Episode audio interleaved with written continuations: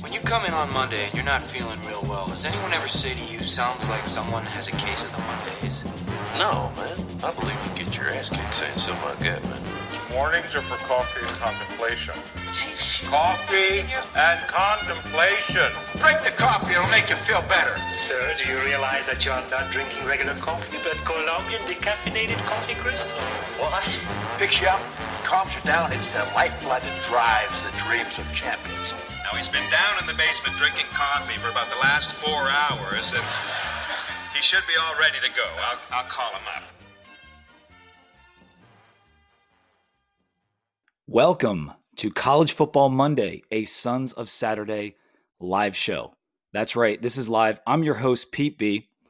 I'm going to be coming to you each and every week to discuss everything that's been going on in college football. It's a new show, it's something new we're trying, and also, I've never done the live thing on here before, so please be patient. Also, uh, I had a fantasy draft yesterday, and you know I thought it was a really good idea to drink all day the day before I do the first live show. So bear with me. I'm I'm I'm ready to give you the best I got, uh, but I I don't feel tip top because I'm an idiot.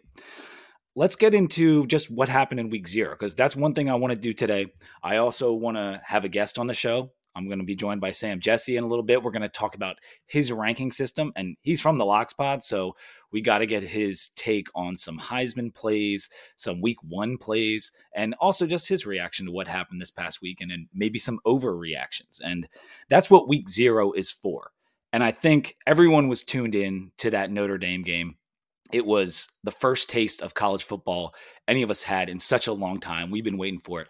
And the broadcast itself, the quality of the broadcast, I thought was good in terms of a visual. It was pretty, but the actual team that was doing the show, maybe they didn't have their stuff together yet. Just like anybody else, it's early in the season. They seem to be struggling. But what the takeaway from that Notre Dame game was, was that Sam Hartman was sensational. And I saw a couple of the guys that we've had on this show, including Sam, including Mike McDaniel, saying that this could be the best quarterback Notre Dame's had in a really long time. And I think Mike even mentioned Jimmy Clausen. Jimmy Clausen only had one good season. And uh, so, yeah, he's he was good, but Sam Hartman, he's been around. Like we we knew Sam Hartman was good, and I think the nation really got a view. Being the first game, playing for Notre Dame now, this man, he's like 24 years old. He's in a six year of college. He goes out there and lights up the midshipmen. I mean, this 19 of 23, 251 yards, four touchdowns, a 232 passer rating. Even though it was one individual game, he did play an FBS team and he put up a 232 passer rating, almost a perfect QBR. It was like 97 or something like that. So, yeah, he was really good. And so the question is, is he the best Notre Dame quarterback in a long time? Ian Book was really good, and that's something I I kind of went back with Sam with saying like Ian Book. They just had Ian Book, like they just had a quarterback that led them to the playoff, but there might be a little bit different level of passing the football that Sam Hartman has, and that's we saw it on full display. And I mean, we saw it two years ago when he took Wake to the ACC title game. That offense was ridiculous. And Wake Forest, call them what you will, but they know how to develop wide receivers. And Sam always had weapons. And now, yes, he's playing with Notre Dame weapons, Notre Dame talent now, but he, he was never devoid of talent at Wake. And so I, I love the, what that kid Greathouse did, freshman coming in, that touchdown was awesome. He looks like he's going to be a stud. Estime, the running back, he's he's a beast. They they got guys we know on this team. Chris Tyree, Devyn Ford. Devyn Ford is on Notre Dame now. Had no idea, but they they got some players. So Sam has a, a good cast of characters, and I do think that he's the best quarterback at Notre Dame in a while. I like to get back to that point. He's better than Ian Book at throwing the football. He's better than Jimmy Clausen at throwing the football you'd have to go back to Brady Quinn, a guy who put up what 13 no 11,000 yards in his career. Sam is the one with 13,000 already, I think.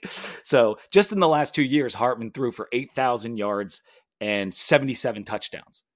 It's it's unbelievable. And so yeah, Notre Dame's had some good players. I mean, they even had Everett Golson took them to a national title game.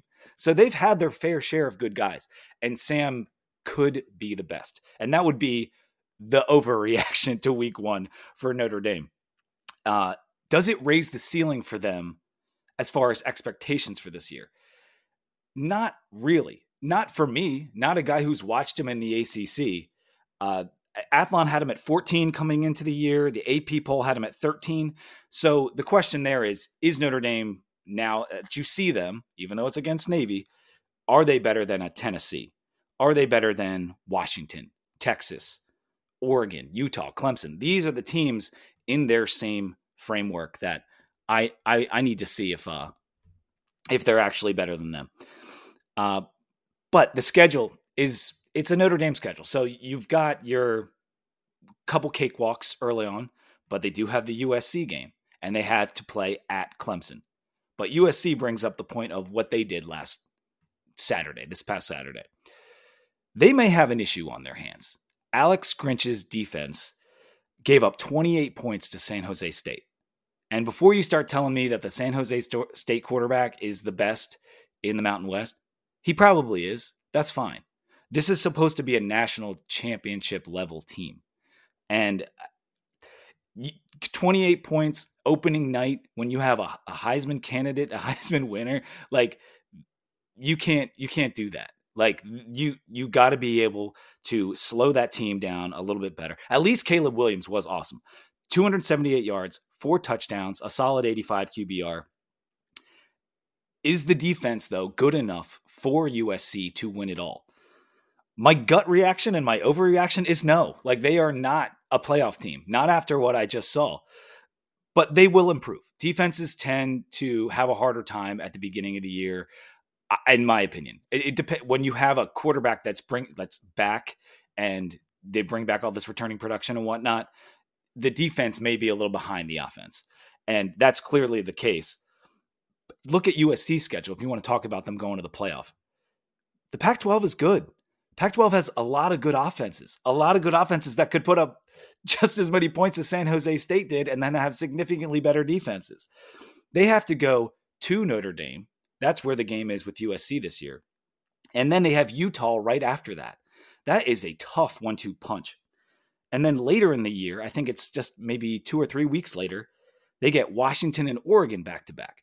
So is that USC team, the USC team we just saw, even though they have the most incredible player in college football, probably, are they going to be able to beat Notre Dame, Utah, Washington, and Oregon without going unscathed and then have to play potentially a Pac 12 championship game? I don't think so. I don't, I don't think they can get through that with less than a loss. They're going to have a loss.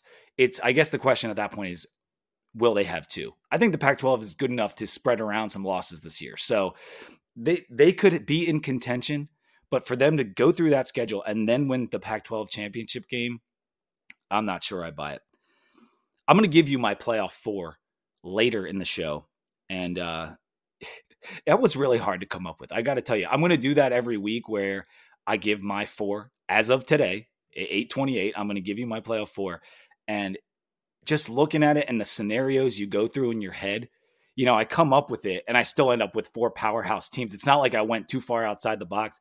It's tough though, man. LSU, Alabama, Georgia, that SEC is, I don't know what's going to happen. And you throw in the fact that LSU got to play Florida State this week, like that's going to throw losses around too. And so when I was coming up with this, you you basically have to pick your playoff team. If you think LSU or you think Florida State's going to make the playoff, you got to pick who's winning this game this week. And so that that's why it was a real challenge, but I'm excited to give you that later. Other scores from Saturday. Jacksonville State beat UTEP. I know you guys were all tuned into that one. that was their first win as an FBS school and I believe that was Rich Rod team. UMass won a game. I think that was their first win in an opener since 84. I got that from the Cover 3 pod, which they always do a reaction show, and that's excellent. You should definitely check those guys out. Louisiana Tech beat FIU. Hank Bachmeier makes a, a reappearance in that one. He's back. He's playing for Louisiana Tech. He had a good game. San Diego State, the fighting Braxton Burmeisters, beat Ohio. And Ohio really could have won that game. Their quarterback went down, Rourke, and that just sucks. That kid was really good. And then Vandy, they kind of had a hard time with Hawaii, and that actually that that's actually a good time to add Sam here because I know he was all over the action this past weekend. Well, what I'm about to do with Sam is going to be pretty cool because he has come up with his own ranking system, and I love power rankings. I, going into a season, I'm all over them. Whether it's Athlon, SP Plus, I used to be a big Phil Phil Steele guy, not so much anymore. But I love power rankings, and so when Sam decided he was going to do his own, I I had to have him on the show to kind of go over the article he put up on Sons of Saturday. Let me get him back in here. Hey, buddy, how you doing? Hey, this this should be considerably better. Yeah, I can hear you better. So, welcome to the show, Sam. I, I don't know how how you want to be known. Do you want to be known as the guy who does the locks pod? Do you want to be known as the the baseball pod guy? Like, what's what's your claim to fame with the Sons of Saturday? That's a great question. I wear a lot of hats. Uh, I will be managing a lot of the website content this year. So that's something mm-hmm. that we're going to be revamping a lot. So sonsofsat.com, really, really good stuff going on there. Weekly recurring articles pretty much every day during the football season, which will be really great. And we'll also bring in some around the ACC content as well. So should be a lot of fun this fall. Um, I'll continue to do the Locks of Saturday podcast as well. And then college baseball sneaks up on you. So early February, we'll yeah. start to uh, do the Hokie Ball show again as well. Absolutely, dude. And I, I said earlier, it's Monday morning. I drank too much yesterday. I smoked a couple cigars. Like I just really like didn't prep myself properly for this. So I am hooked. I mm-hmm. do have the coffee, which is helpful. And that's a good opportunity for me to tell you that College Football Monday is brought to you by Compass Coffee with 16 locations in DC and Northern VA. Compass is quickly becoming the go to cup of Joe in our nation's capital. The guys that started this, they were two Marines, and they wanted to come up with this coffee that points you in the right direction every day, kind of like a compass.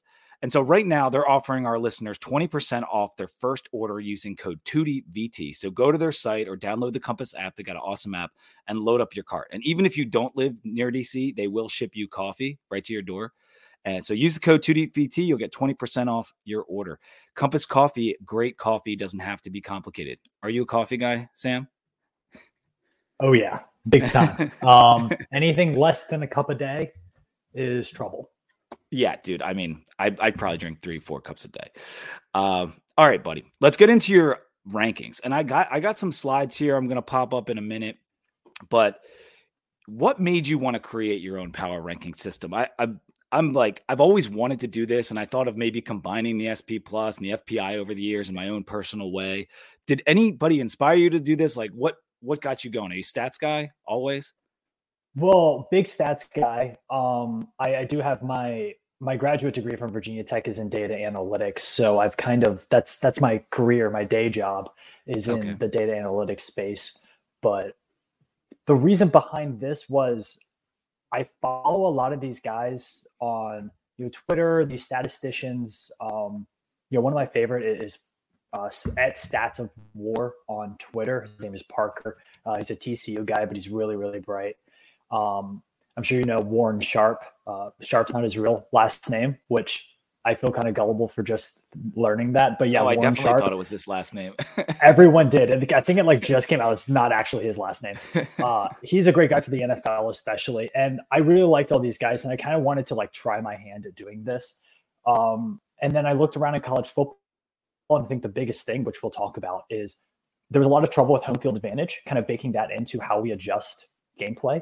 And then I also kind of wanted to do not just where the programs are in 2023, but where the program are kind of trending towards past 2023 into, into 24 and potentially 25. So that was the real uh, the inspiration behind doing this exercise.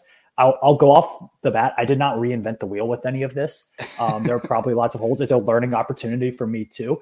But I think I got a lot of really cool insights from this, and I hope other people will as well. So yeah, you talked just a, briefly there, but I did want to get into the components of the system because when you come up with a power ranking system, there's a lot of different ways you can do it. And you mentioned EPA in the article. Uh, it's a it's great stat. It's something that they incorporate into QBR and a bunch of other things, but it doesn't adjust for quality of opponent. Are mm-hmm. what are some other like? And you mentioned home field advantage, and that's actually one of the ones I I liked best. Like that was here. Let me add this graphic to the screen. These are these are Sam's home field advantage rankings, and I wanted to know how you went about doing this. Is this just as simple as adding up records? Yeah, um no. and the reason it's not is because you like should be better at home than you are on the road, correct? Like you sh- are going to have maybe an FCS team. You're going to have a couple of gimme non-conference games. Like over the course of time, like you should be better at home unless you're just a really, really bad program. Mm-hmm. So what really went into this was a couple of things. First off, is how were you against the spread at home, which is kind of gauging, all right, how do you overperform or underperform market expectations in these games? Uh, so you're not penalized for losing to Alabama, but you could be rewarded for keeping it within two scores, right? Makes gotcha. sense. Another thing that went into is how much better at home, how much better do you play at home versus on the road against similar opponents. And I think a really good thing to bring up is like, let's say Virginia Tech versus uh, Pittsburgh. Virginia Tech plays much better against Pittsburgh at home than they do on the road historically over the past, I don't know, pick on the biggies. I, I, decades, I, can verify two plus decades ago.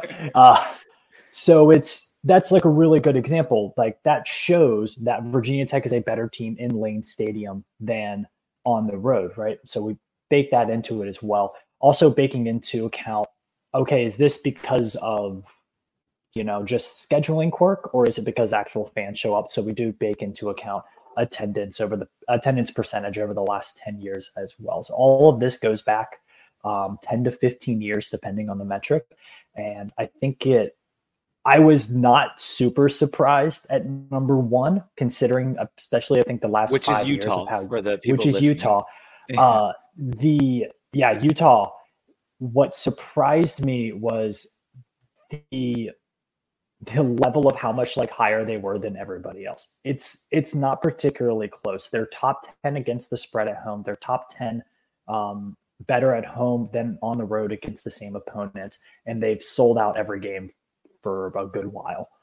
And so they are like what can I point they also play that... in Salt Lake City, which is like I believe it's actually higher. Is it higher than Denver? It might be. The altitude yeah, definitely that, plays an issue as well. Absolutely. I noticed the, the Oklahoma schools are two and three on this list. Like that that cannot be a coincidence, right? Like what is um, it about playing in the state of Oklahoma that that it is such an advantage?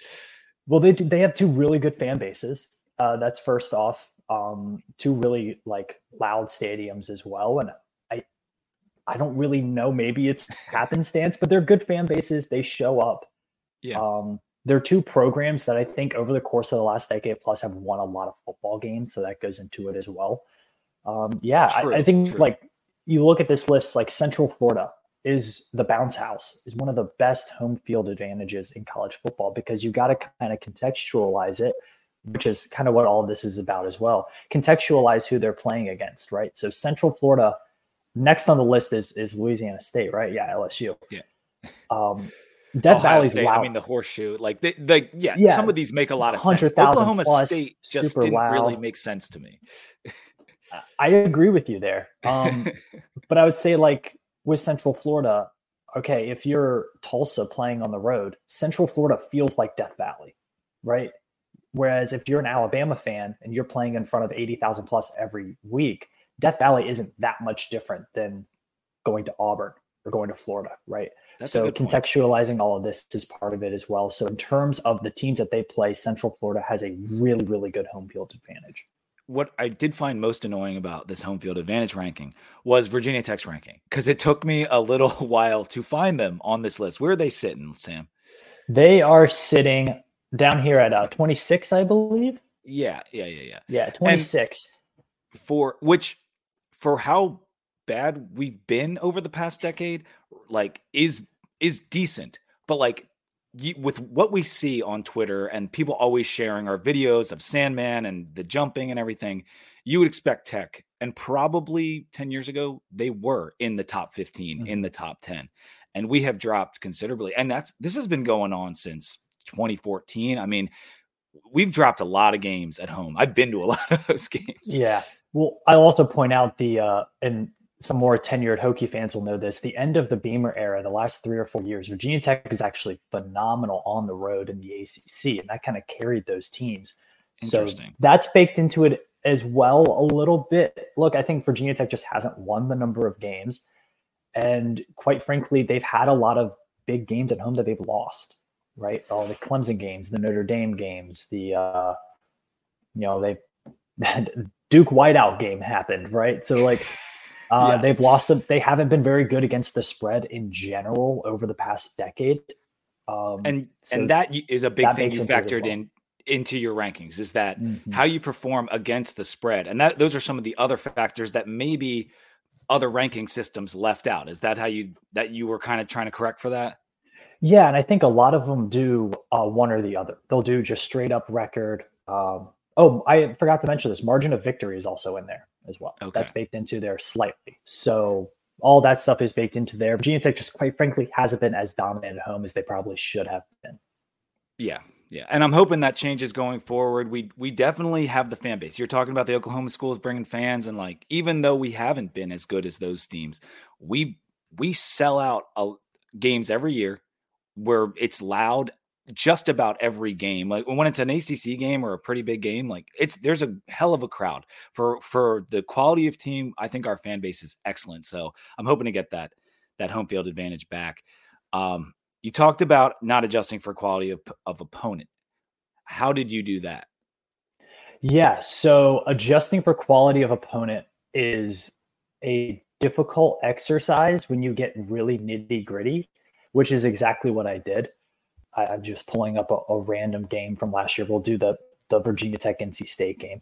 So you have the the raw expected points added for um for the game. And if if people don't know what expected points added is, it's basically um think of strokes gained in golf. It's it's the same exact stat, uh, just flipped for football. It basically just contextualizes the yards gained for the down distance and yard line. So a 10 yard gain from your own 10 to your own 20 is not as impactful to the score as a 10 yard game from your opponent's 11 to your opponent's one, where you're right on the goal line, right? Makes sense. E- expected just- points added per play that's like it, it- that just think of it like that like you Yeah. it makes sense Yeah, and it adds up, uh, aggregates to the game. Uh, we can create a, a margin for that. So, how many more expected points did you add in that game versus the opponent? And then with that, we can now adjust that for was the game played on the road or was it at home? All right, it was on the road. How much of a home field advantage does that opponent have? We'll add that into there. And then, how good was that opponent? So, first off, was just kind of how many games did that team win last season, right? And then also, you have uh, was that team against the spread? So uh, the actual top team um, from last year in terms of the the highest of value that they were given as opponent adjusters is actually Tennessee, and that was because they beat the crap out of so many teams last year. Georgia was second, uh, but Tennessee was was uh, the top one, even though they lost that game to Georgia. so what do your rankings say about virginia tech this year Eh, how like eh, do you think that they beat consensus did they come just under consensus or did they kind of match up with some of the other advanced metrics Well, so I wrote about this in the article, and they kind of this kind of landed a bit dead in the center, maybe a bit on the pessimistic side, and we can go into why that is. Uh, for starters, I just think Virginia Tech is in a really weird spot where they're a more talented team, but metrically you might not see that in the preseason because you did bring in a running back and a wide receiver who are going to be a considerable um, contributors to this who are from the FCS level. So that's Mhm. that is taken into account a little bit somewhere here and there. Um, and you also have a quarterback who is a returning quarterback that really just didn't play that well last year. Um, Mhm. You also lose your top runner in Keshawn King, who we know is probably was not the best running back on the team. He was the top uh, runner. You lose Kaleb Smith, who was the top wide receiver, but we all know he really wasn't the top wide receiver. And so when you look at a metric like TARP, which is uh, transferring assets and returning production used by Action Network, you start to see, man, Tech is really low in that. But then when you look at the roster turnover, you say, wait, they're a better roster this year than they were last year. So all that stuff is kind of, you have to take all of these rankings with a grain of salt because each case is different. I think it says that Virginia Tech is probably better than a three and eight team, but still probably oh, thank god for that yeah. I mean, on average, when you look at college football as a whole, they're probably an average team in 2023, right? Mhm. Like I I don't think they are like the laughing stock of Power Five this year. I, I, I don't. I also don't think they're. Let's just say if they were in the Big Ten or the SEC or the Pac 12, I, I don't think I'd be predicting seven and five this season. So we'll uh, and we'll get there, but you know I, I think they are a middle of the pack. When you look at the teams that they're around right here, you look at you see a lot of Virginia Tech's opponents. Uh, you see Boston College, you see Purdue right around them, uh, Virginia a little bit lower. You see Rutgers, you see Marshall, like they're not that far off. Yeah. So um, the impossibility small decimals here. Yeah. The the impossibility of this exercise has to be frustrating, but in like kind of a fun way, especially for a stats guy like yourself. But like with tr- with the transfers the way they are, college football was already. I mean, guys like Phil Steele and Bill Connelly, they have they get they're pretty good. They get it down to a science, and for a while, Steele was killing it in terms of the the projections. Now I feel like it is harder than ever to rank teams preseason do these power rankings and obviously they adjust as time goes on but trying to nail like who the 10th best team in college football is going to be is harder than ever. And so i do really appreciate you yeah. you getting your nose in there and uh and trying to do it because I, I don't know how these guys account for everything and and if you read sam's article like it goes into a lot more detail than we can get into here. Yeah it's a um it's it's really tough and I think some of the smartest people in around college football data are working on that. I'm certainly not one of them, but they are working on that. And it is it's an impossible exercise because again, these are 18 to 22 year old kids, you know. Um, it's really tough well, to project out. That being said, were there some teams other than Virginia Tech that surprised you in your rankings or were lower than you thought they'd be? Like in terms of the consensus, like how did they compare? Like what team surprised you?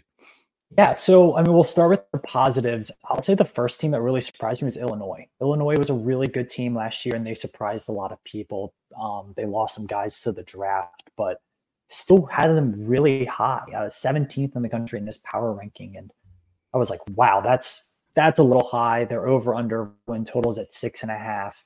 What's going on here? Well, one, they built a really good culture of players. And although they did lose some star power, they return a lot on the offensive line, on the defensive line, in the linebacker room. Um, they also have just kind of built a brand of football that is really repeatable, right? You don't need a star quarterback to play it. You don't need an elite defensive end. You don't need skill position guys left and right. They have a really repeatable um, and viable brand of football to do what they need to do. So I think Illinois is a team that once I looked into them and I also saw their schedule, and they have what I believe is the second easiest schedule in the Big Ten, according to ESPN's FPI. That's a big part of it as well. They get Penn State at home early. That's a big game.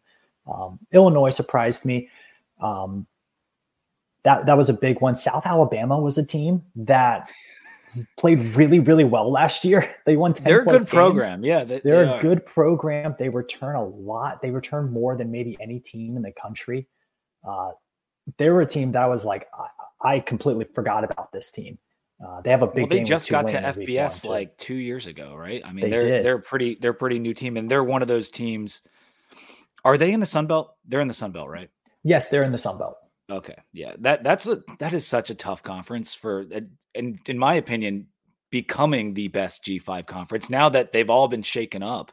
I, I feel like Sunbelt and I don't know, maybe Mountain West. Mountain West is pretty good. Mountain Mountain West, if they can add Oregon State and Washington State, will be very fun. We'll see what yeah. happens there. Um, now, who disappointed teams, you?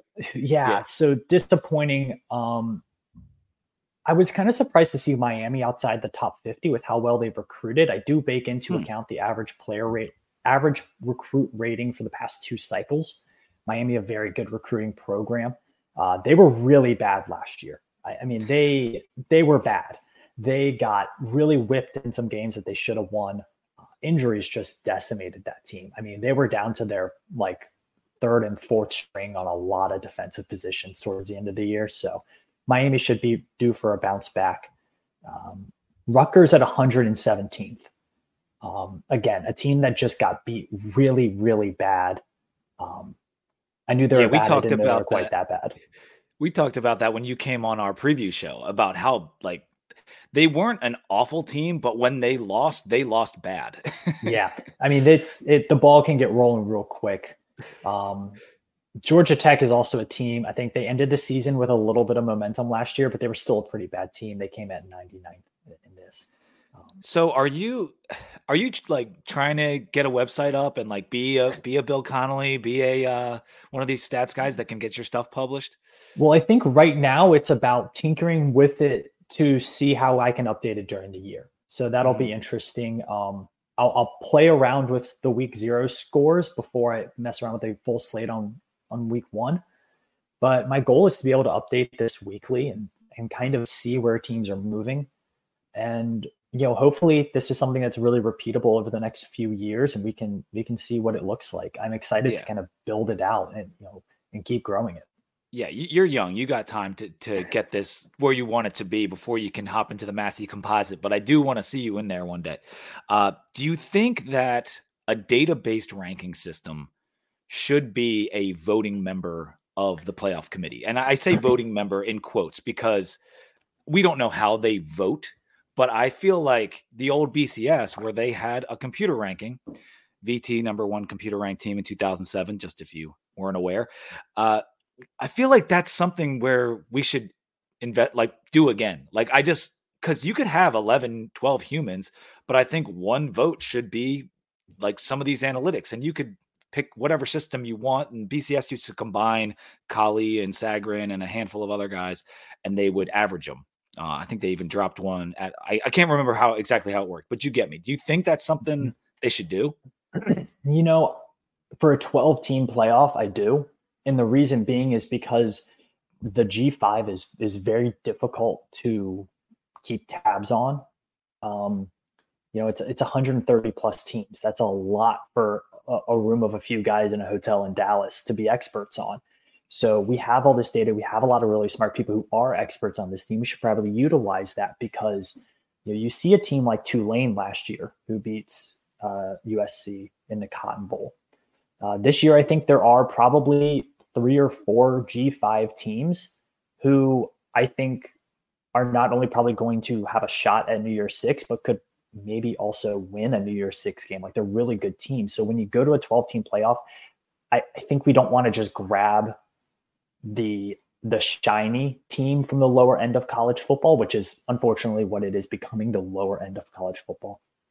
But we want to grab the best one, or maybe mm-hmm. the best two or three, if if if that's the case that year. So I do think that would help with the G5 level. And I also think it would help kind of sort out the seeding a little bit and give some data points to whatever arguments are made, being made in that that stuffy hotel ballroom. Yeah, I, you're saying that Condoleezza Rice isn't locked into what South Alabama's doing every week.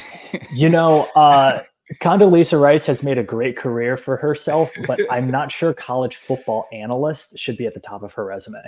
What about Stanford advocate for getting into the ACC? that's what it seems like. That's that's looking more and more likely. Like we're about to get those Cali schools in our conference.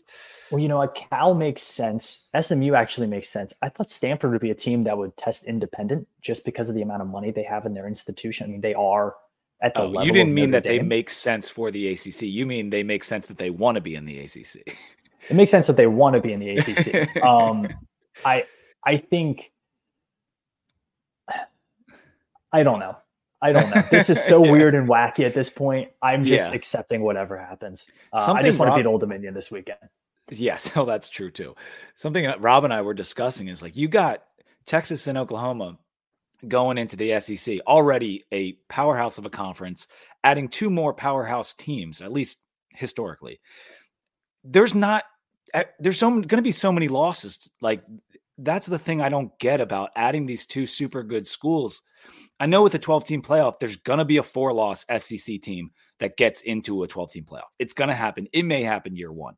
Mm-hmm. But uh, even even four losses, I mean, you, we see what Texas A&M is doing. They've recruited a super high level. They, they didn't they go seven and five last year. I mean, the, you may be killing worse. your own conference by adding these schools. Yes, you're going to make a lot of money because people will tune into the games, but will people tune in to four and four Texas against four and four Oklahoma in the Red River shootout?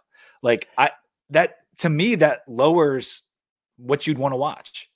Yeah, I think it. First off, the idea and, and Virginia Tech kind of helped create this in the early 2000s and mid 2000s, but like 10 wins being the mark of like, if you're mm-hmm. 10 wins or above, you're a great team. I think that needs to probably be lowered to nine for SEC and Big Ten teams, just from a math standpoint.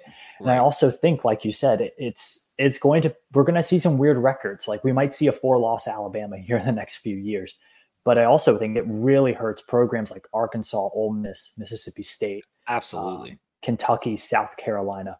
The they have such an uphill battle in, in this new world of college football because I mean every single weekend they're going to play one of the top 20 teams in college football. Don't even get me started on what Vanderbilt is going to have to go through. Um, they might yeah, not win a conference rough. game, so it'll be it, will be really really tough. And that's getting back to why I brought that up is because you add Stanford and Cal and SMU, no powerhouse team there, far far from it with with the California schools at this point in time. That allows Florida State and Clemson, if that's what the ACC wants, it allows them to stay at the top, and you don't have as much. It gives more losses for them, like to to to take, and so in that respect, I'm okay with it because it's it's not going to kill Virginia Tech. If anything, like if we get back to where we should be, we should be slotted ahead of a Cal and a Stanford and an SMU. Mm-hmm. Um, maybe if SMU is in a power conference, they will become more of a power. I don't know, but uh, it's it's better to me. Like I don't really want Texas and Oklahoma in the ACC because that no. means we fall further down the totem pole. Yeah, I think Tech is in a weird, and the ACC in general is in kind of a weird spot because numbers wise, they have a lot of institutions. Um, and in terms of football schools that have the capacity to win, it's they have like six or seven. And like it's not like like they just all happen to be down right now. Like Miami and Virginia yeah. Tech being down. Louisville's a team that can come out of nowhere. NC State needs to be better. I mean, they just need to be. UNC can get will, will recruit well always. Like Georgia Tech's literally in downtown Atlanta. Pittsburgh is a brand of football in that state. Like the conference kind of should be better. So I think the only real answer for the ACC's viability over the next decade, um, until the NCAA blows up and that's not a thing yeah, anymore. I mean, is for the good football schools to actually be good at football. I think that's the only answer for the ACC right now. And they have they will have the opportunity as we just discussed because you're playing in the ACC which doesn't have more than two powers right now and we'll still see about Florida State. I think they're going to be good but like they just got back good again. Mm-hmm. And so yeah, there's room for those teams to be good. The the, the thing of the, the California schools adding them also and this is the last thing I'll say and we can move on. This transfer stuff this is why Georgia Tech is struggling. This is why Northwestern's going to struggle. This is why Stanford's going to struggle because getting transfers in to those high academic schools is not easy. And we know the portal for so many schools is the way it works now. Maybe it doesn't work for Dabo, but for a lot of other schools, that's what they do. Florida State can go out and they can add these kids because let's face it, the academic standards just aren't what they are at Stanford. And so that's another reason you might want to add the nerd schools is because you they're not going to be able to be as competitive in college football going forward in my humble opinion. I don't know if that's going to be true. Yeah. It's going to be tough. Um I'll do maybe you know one Napa Valley trip in the fall. That doesn't sound terrible. Yeah. Um, it sure beats Durham as a former RDU resident. It sure beats Durham, North Carolina in the fall. So uh, yeah, I'll, I'll, I'll take a Napa Valley trip. I've been to a Stanford UCLA game at Stanford, and the Wi-Fi hums in that stadium. That's what I will say. there we go. It, this was there 2013.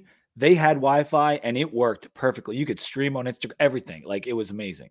Um, all right, we're gonna move to the AP poll. And I just wanted to bring this up, Sam, because I went over this with Rob a little bit. And I wanted to ask you outside of that top 10, there's usually a team that makes a run at the playoff or gets into the playoff. We've seen an unranked team get into the playoff, I believe. Mm-hmm. Um, the year Michigan State made it. Yep. Uh, which team outside the top 10 do you think would be most likely to make the playoff? Yeah. So you asked for three. I came up with three. Two of them oh, are pretty. Oh, I don't. I didn't ask Pretty- for three. I just needed Oh, you to yeah. give me a couple. But like, I think I asked got you for you three, three. something else. okay, good. Um, okay, so the, the first one on this list is Texas, and I hate saying that, but you know, you chose the, the first team, Sam. You went with number eleven.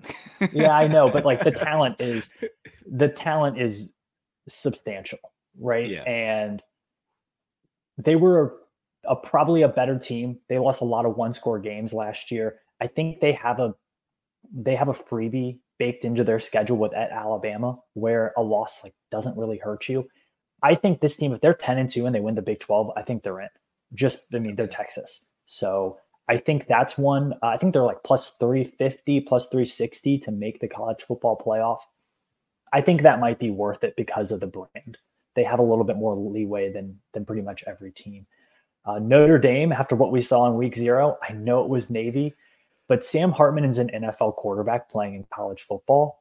And we've seen that before where a, a, quarterback like that can just dominate the game. Defensively, they're pretty good.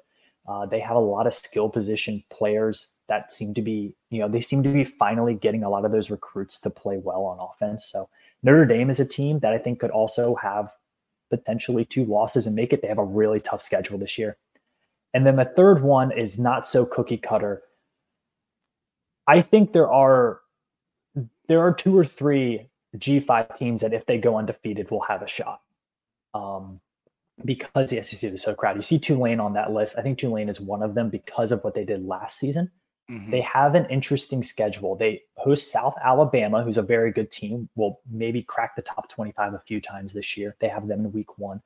And then they also host Ole Miss, who you see uh, ranked up there as well at 22nd. Uh, so I think they have the same kind of formula that Cincinnati had when they made the playoff. That's one to keep in mind. I also think uh, Texas San Antonio is a really good team in that American Conference. If they go undefeated, uh, they would have a win against Houston and a win against Tennessee. That's kind of the same formula Oh, that okay, Cincinnati okay. had. yeah. And then, um, you If know, U- UT San that's Antonio pretty much playoff, that would be just in. Hey, or I mean- even close to the playoff. Like that. I was kind of thinking we have. Tu- I mean, Tulane has the Tulane, UTSA. They're in the same conference, so it's obviously only one of them could go undefeated. Uh, Boise State, they play at Washington. Like those teams who kind of have run their conference a bit, if they have big non-conference games this year and Right. they fit, we we've seen them say, "Hey, Cincinnati, you can get in if you do what they did." Um, these teams kind of they have it set up in the same way that Cincinnati did. Just well, I got bad news for UTSA because that uh that Houston team stinks. Like that that like Holgo might not make it through the season, and and we'll Well- we'll see what happens there. Well, Cincinnati's other game was against Indiana, who went like four and eight True. that year. That's that's that's a good point. That's good point. so it yeah, we you never know. I like those picks that you had, and I, I'm with you about Texas. Like I just can't, I cannot be a believer in them until until I see it. Like I'm just not gonna be because Sarkisian, for as good and solid as a coach that he's been in the sport, I just don't know if he has what it takes to to get a team to the playoff. They are good, but they did just lose an all-world running back, and I know it's a running back, but like he a running back that goes in the top five of the draft, like that's a really, really good player. And they, I don't know if I can say that Texas is is the team. I, I'm I'm with you about Notre Dame. Like after what I saw, I know it's we we have to caveat with the Navy thing again, but like they got a manageable schedule. They got base. It's basically a two game season, and if they can win the Clemson game on the road, uh, they get USC at home. That's their They. Ohio State at home. They play Ohio State. They play Ohio Is that State the at home. they're, that's the back the home and home? Oh shoot, I forgot. All right, so it's a three game Yeah. season. That's, So okay, they, I mean, they have they can lose one of those games though, and that's the thing. And also Notre Dame sneakily, and I hate to say this because I was a little negative on Notre Dame Stadium the two times I've been. Very, very good team at home. One of the best teams at home uh, in terms of win loss in college football. So just pointing yeah, that that's right. Because they well. they and they hung with Ohio State really well last year in a Mhm. game that I thought I thought they might have got their doors blown off and being Marcus Freeman's first season and everything, but they they hung. Mhm. Utah would be a team for me that I, I worry about Cam Rising. If I knew uh, what his status was going to be 100%, I would have Utah as my flyer team outside the top 10 and I think could crack the playoff, but uh, we'll leave it there for now. Let's talk some Heisman odds, buddy. Uh, you are the locks guy. And so here are the Heisman odds. I got them up on the screen if you're watching on Mhm. YouTube, which you should be because we are live on YouTube for our first show of College Football Monday. What do you think are some of the best value plays on this screen? I le- I, I capped it at plus five thousand because beyond that, you were just getting silly. But uh, even even plus five thousand is a little silly. But that's what. Yeah, well. Let's talk about a plus 5,000 real quick. Blake Corum. Um, he's I like it. really, really good. That's going to be a run first team. They are deep at running back, so I'm not sure the workload he will get in some of those blowout games. But Blake Corum is, I, I think, could be the best running back in college football. Running backs haven't done well in the Heisman recently, but I think if a guy is going to, it would be a guy who's on the national championship caliber team. His quarterback, JJ McCarthy, is set up, I think, in a similar way that Joe Burrow was set up. Obviously, maybe not for that season, but you know, everyone around him is so, so good. If he takes the next step in his development, they could be a national championship team. Uh, I personally, and I, I'll say this on, I'll, I'll put this on record. I do have Michigan win the national title this year. Uh, Okay. plus 850 on FanDuel. Um, Is it still plus eight fifty right now? it's still plus 850 on FanDuel. Okay. So um Okay.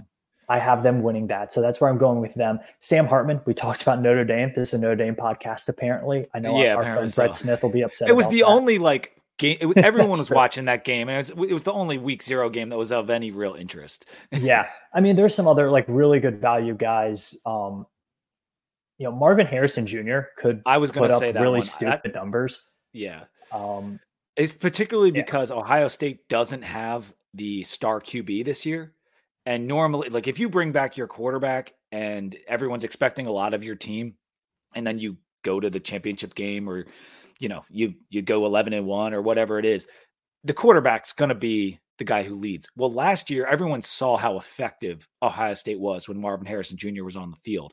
And so for me like that is the play. Like the, the- if I'm, I'm picking off of this screen blake corum i really like that play because i also really like michigan and you're going to see a little bit of that in a second.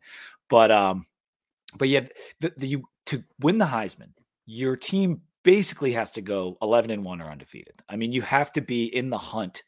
Uh, it's very rare to get a winner that the team isn't competing for the national title or in this day and age in the playoff. And so Blake Corum, I like the pick. My, um, my pick would be Harrison.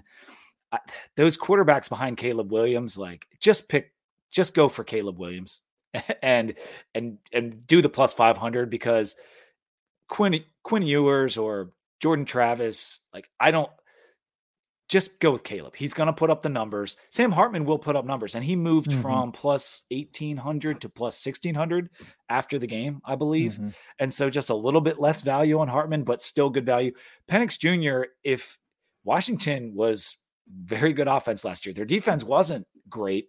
And if their defense isn't great again this year, that could benefit him because he's going to be throwing a lot. Yeah, Washington is a really interesting team. Uh, I actually have them at seventh in, in, the ranking system. Uh, they're number one in TARP in the country, which again is transferring assets and returning production. So it's the production you return combined with what you brought in through the transfer portal. Uh, they're number one in that. They've recruited at a well above average clip over the past two years. They dominated teams in, in points last year. Like they're a really good team. Defensively, they should be better. Um, my fear with Washington is there are so many toss-up games in the Pac-12. Um, w- with Michael Penix, I think if they lose, if they even go like ten and two, I think from the voter standpoint, he's just done. Um, and I, I don't see two West Coast players back to back. Yeah. Um, I mean, the Pac-12 has four really good quarterbacks Mhm, at the top mhm. of that. You don't obviously don't see Cam Rising on this list, but he would be the fourth up. But you see the three other guys. Yep. I'm taking Drake Maye. Don't don't do the Drake Maye play. That's that's that's just the one thing. I'm not telling you not to. I'm telling myself not to because UNC's defense isn't good enough, and I don't think they're going to be good enough to be in a title hunt, even to be in the ACC title hunt. And so if you if he can't do that, he might put up stupid numbers because of that poor defense. But I don't think his team will have the record for him to to win the Heisman. That's Yeah, and Yeah, I mean, he's he's like reincarnate. He's literally reincarnate Sam Howell. Like they're going to have the same career. They're both really talented. They'll probably both do really well in the NFL for themselves. But I I don't see it with UNC this year. I I, I just don't. And he low key, he struggled the last few games. He started he the year so freaking hot and and ev- became like the darling of the ACC in terms of quarterbacks because so many other quarterbacks in the ACC fell flat on their face, like Devin Leary and and uh, Van Dyke. And it was there was a lot of them that just didn't play up. Jurkovec that didn't play up to snuff, and so Drake Maye was hotter than hell, killed it. Q- QBR rating, everything was through the roof. But his last three games came down to earth just a little bit, and they he lost his OC, and it might not be the same exact Drake Maye. And you'll remember Sam Howell, he came to Blacksburg after all that hype, after a couple good seasons, and he got his butt kicked. And that season wasn't great for him. And so I think you're right. It could be a, a mirror image there going on. Yep. All right. Let's move to some plays for week one. You're the locks guy, Sam. And there's a lot of good games this week. Let me get this off the screen. We got Florida at Utah, Mm-hmm. Colorado mm-hmm. at TCU. I know that's kind of not going to be a good game, but it's going to be of interest because it's going it's to be beyond. entertaining. Grab your popcorn for that one. West Virginia at Penn State. I had to throw mm-hmm. on the list just because Penn State is they have high expectations this year. It's a team we haven't discussed much, but they're going to have a shot at the Big Ten title. Uh, and West Virginia sucks, and I want to see them get killed. And then UNC versus South Carolina. That's in Charlotte. Mm-hmm. The big opening game there. We're going to see that Drake Maye against Shane and the boys, Spencer Rattler. South Carolina, two and a half point dogs in that one. And then LSU versus FSU. These are the four games I'm kind of highlighting. It's just the fun games to watch. Uh, that one's in Orlando too. It's not in yeah. Tallahassee. So and basically so, a home game for Florida State. It, yeah, it's a neutral site, but there will be LSU fans there for oh, sure. Oh yeah, uh, a lot of them. And so you don't have to pick those games, but are there are there any of your favorite plays out there for the weekend? Yeah, well, we'll start with Florida State LSU. I think that's the game of the weekend. Um, I think this is an interesting one because Florida's what Florida State is good at, LSU is bad at, right? Mm-hmm. So LSU has a lot of question marks in the defensive secondary and in defense as a whole. They've had kind of had to patchwork that defense together. They have some star power on the front seven, but they're not very deep. Um, they've had to go to the transfer portal a lot. Even Brian Kelly has said multiple times this offseason that he doesn't feel like the defense is ready. And they're going up against a really well oiled machine on offense with Jordan Travis. They have a lot of weapons, they have a lot of mismatches. I think Florida State just matches up with LSU really well in this game. And they're two and a half point dogs at what's virtually going to be a home game in Orlando. LSU outplayed them big time last year. Yeah. But mistakes killed them. I think I, I think Florida State kind of knows they got away with that one with some special teams bluffs. I, I like Florida State in this one. I, I, think they just match up really well. So uh, they're plus 122 on the money line. Um, you know, take two and a half points, take the money line, whatever. Uh, I, I like I like FSU in that game. Yeah, and I'm happy to hear that because I'm high on FSU this year. I think they're going to win the ACC, and I think they can pull that one out too. LSU, I don't know if they're going to be able to capitalize on what they because they outperformed last year in, in year mm-hmm. one and that has raised the expectations. They're right outside the top four of college football right now, and some people are picking them for the playoff. That is a it's a tough division. It's a tough conference, and will they be able to meet and exceed the expectations they had last year? Yeah, what's uh, what interesting with LSU too is they were good, but they had some they had some stinker games. Uh, they they played really poorly against Arkansas. They played really poorly against Texas A&M down the stretch. Like they were good at some points, especially the Alabama win, but they were also not good at, at some games that you expect them to win. Did you have any other plays for us? Yeah. So uh, an interesting one, and this is like so on brand for me. I'm going to go out west for a couple. Colorado State plus 12 and a half at home against Washington State.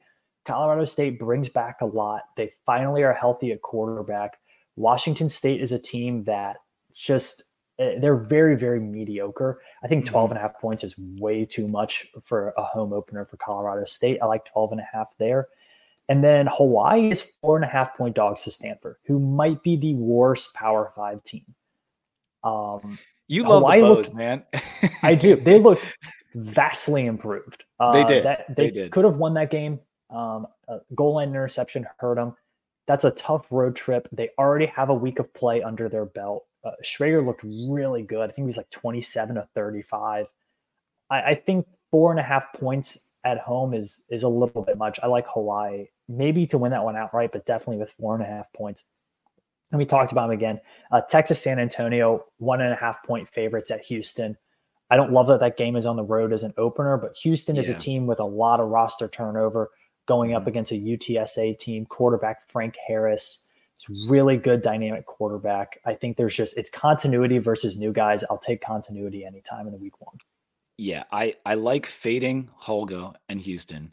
Uh, they may get the win, but UTSA they gave them hell last year, and uh, I think they they're gonna gonna do it again. So, um, what's your what's the game you're looking mm-hmm. forward to watching the most, other than ODU Virginia Tech, of course? Is there is there a game that you really just want to tune in for? You mentioned the popcorn for Colorado. Is that what what it's going to be? That is, you know, I'm a I love the actual sport of football very very much, but I maybe love the the drama and the weirdness more. And there's nothing more dramatic and weird than a TCU team coming off a national title appearance playing against one of the worst Power Five teams in the history of the sport and their right. head coach, Deion Sanders. Um, that doesn't make a lot of sense. And if I would have told you 365 days ago that sentence, yeah, you right. lost your and that's happening. And I just think that's incredible. Um, the Florida State LSU game just is going to be a phenomenal game. One great uniform matchup. Maybe can't yes. get better. Uh, that's a good one. And then Tulane, uh, South Alabama is a really interesting game. Like, if this is a 12 team playoff year, that might be a de facto win in you're in playoff game. So that's that's a very interesting one. Uh, I really am looking forward to the Florida at Utah game.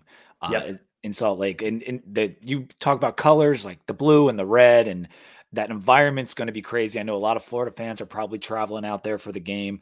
And last year, that that that Utah Florida game went kind of wacky and not mm-hmm. the way some people were expecting. And so I think uh, Utah wants a little revenge, and they're going to be at home. And if they are going to be in the hunt, which I think they're one of those flyer teams that could be, they got to get this win and they got to do it. I mean, Napier, he's been hotter on the trail and getting a little bit more hype as of late, a little bit more love from the Florida fans, but it didn't start off great. And so this is a t- this is a game I think Utah really needs to win. And the fact that we haven't heard e- exactly about the QB uh, is the reason I think this line is where it is. Yeah, I don't think Cam Rising plays every snap um, I, I, am blanking on the backup's name, but they feel pretty good about his ability to hand the ball off to their stable mm-hmm. of running backs. So I think they might just do that and, and really test a revamped Florida defense. Okay, I want to keep you around here for just a couple more minutes. I've already had you on here too long, Sam. I, I apologize, but I do want to get your playoff four as of today after I give mine, which I will add to the stream. All right, here's Pete's playoff four. I like Michigan too, buddy. I got, I, yep. I think they they they have the lines of scrimmage covered. They're a nasty team. Harbaugh, as much as you can hate him, like he's a really good coach, and I think this is the year that they are the number one seed. That doesn't necessarily mean I think they're going undefeated. I think any of these teams could catch a loss, and maybe all of them will. Georgia's will not be in the regular season. I had to throw Georgia into into the four, but their regular season schedule, it, they could walk to 12 and 0. I mean, it's going to be it's such a, a weak schedule for such a good team, despite having all the guys drafted the last two years. I think they're going 12 and 0, but I don't know about the title game. And so right now I have them I, I put them at two because I think Michigan's going to look good and dominant. I don't know what Georgia's going to do in that title game versus an Alabama uh, mm-hmm. maybe versus LSU, but I, clearly I think Bama's good because they're my four. And then Florida State, I like I said I was high on them, and this is how high I am. I have them. maybe I, maybe I smoked too much because I got them at number three. I think they're going to take care of Clemson. Maybe take care of Clemson twice. Uh, maybe they lose the first one and win the second one. I, they they can't get in unless they win the conference, mm-hmm. but they they're going to beat Clemson at least once, and I like them to be in the playoff because I think the Pac-12 schools. You'll notice they're absent. One is because I don't like what I saw from USC's defense, but two, I think those teams are going to beat up on each other. Mm-hmm. I think that's a really tough conference at the top. And so this is my playoff floor, Sam. And I had let me just say this on Alabama. I didn't want to put them in there because of the quarterback issue. I really didn't. When I first saw the AP poll, they still got Bama at four. They don't even have a quarterback they they love. And then I go through it and I go through the mental exercise of like, okay, who's playing who? When is this going to happen? LSU, blah blah blah. And I'm like, all right, I'm putting Bama in. I, I, like I just I didn't know what to do, man. So I threw I threw yeah. Bama in there. What do you guys well, for? Well, while we're talking about Bama real quick, uh, their win totals at 10 and a half for this season at about plus 150. A really, really high value for a win total. Mm-hmm. Um, interesting. I would that's a lot of value to get on Alabama. Might be kicking yourself if you don't take that one, even though they do have quarterback issues. Uh, we are virtually the same. I have Michigan one, I have Georgia two, I have Florida State three, I have Texas four. Oh, um, okay. I, I think Georgia loses. I don't know where it will be. My guess is that Tennessee game in Knoxville. Um, look, you don't, you just don't win 36 regular season games. You don't. It I didn't think they were going to do it two times in a row, and now yeah. I'm, I'm, looking at the schedule and I'm like, they could do it a third time. They but could, you're right. but uh, it just doesn't happen in this sport. The statistical and, likelihood is low, and I agree. Yeah. And, and I look what happened against Missouri last year. I mean, they almost lost that game, mm-hmm. even though as good as they were. Yeah, I think uh, Florida State gets in as one loss ACC champ. Uh, I think they might lose, drop that first game against Clemson and get some revenge. Um, and then we talked about Texas. I, I just think they have a little bit more leeway with how the schedule sets up and also the fact that they're being Texas. All right, buddy. Let's do a little VT corner before we sign off. What are you feeling? I mean, all off season we have different feelings about how the ODU game's going to go. We have the fear. We, you know, you wake up in a cold sweat thinking about Ali Jennings from last year. Well, now he's on our team. And so, what are you feeling about this ODU game coming up? Well, I'm going to be recording the uh, I'm going to be recording the game preview with Billy Ray Mitchell, who is at the bottom of our screen, coincidentally, yeah, right here. Uh, recording that Ken this Pop. evening, and uh, yeah, I, I, just I feel really good about it because Old Dominion should be pretty bad. Uh, they lose, a, they lost their starting quarterback, starting running back, starting wide receiver. There's some turnover on the defensive secondary. They had to reshuffle their defensive line. Mm-hmm. Uh, there's a they should struggle this year. And I think Virginia Tech is just markedly better. They're playing at home. I think there's a bit of revenge on their mind. I like that game a lot for Virginia Tech, but it's the same. Like, I feel so nervous about it. I think, mm-hmm. like, my whole family getting ready to go to the game, I think is like coping by over planning the tailgate as a way to like, to like ignore the actual game. Like the fear, yes. yeah, I mean we're we're way overplaying this tailgate, dude. And I, I think it is I think a large part of it is because like we don't just want to roll up to that game. Like you yeah. gotta make the day something else. It will be interesting. And uh, yeah. I got a reality check when we were having our conversation with Spencer Hall. And I said I showed him the schedule and I'm like, hey, find three wins for us on this schedule. And and he mentioned one, he mentioned another. I'm like, what about the ODU game? He's like, nope, like not not picking that one. I'm like, oh god. And like, it's you just we're at home. They're like you said, they have the turnover on ODU. I don't know if you've done a deep dive on this. It is insane. There's like 58 new players on their roster. It, like which sounds preposterous, but it's the truth. And mm-hmm. I'm we got to beat this team. It's a first time starter in FBS and Grant Wilson coming in. I did. It's a first time starter in college first, football. Yes, yes, yes. Yeah. And, and, and it's in Lane Stadium at night. Like that mm-hmm. is not an environment I'd want to be in if I were him. And so let's make it hard on him and let's go out there and beat their ass. I I I said on the uh, on our last episode, my hot take was like you got to beat this team by 14 points. That's the barometer for the year. And if you if you come close or you lose, which is like would throw Virginia Tech fans into DefCon level. Like, I mean, the, the whatever the high, whatever the I want, is it one? Does it lower? That's worse. it's, I think it, will be nuclear fallout. Like the bomb yes, would have been yes. dropped by it. Yeah. So we cannot have that happen. And you really, I don't want to be in a hell game in the fourth quarter. Like I, I can't take it, man. I can't mm-hmm. take it. So we got to go out there and put a hurting on them, give them what they deserve after last year And I'm hoping that's the case. But thanks for being here today, buddy. Did you have anything you want to plug or talk about? You just you said you're recording tonight. Yeah, we're recording the this uh, game preview tonight. That'll be on the Sons of Saturday VT feed. Uh, we'll also have Locks of Saturday up probably Wednesday morning, uh, previewing Week One. Uh, that'll be Locks of Saturday on Spotify. That'll also be on the Sons of Saturday YouTube page.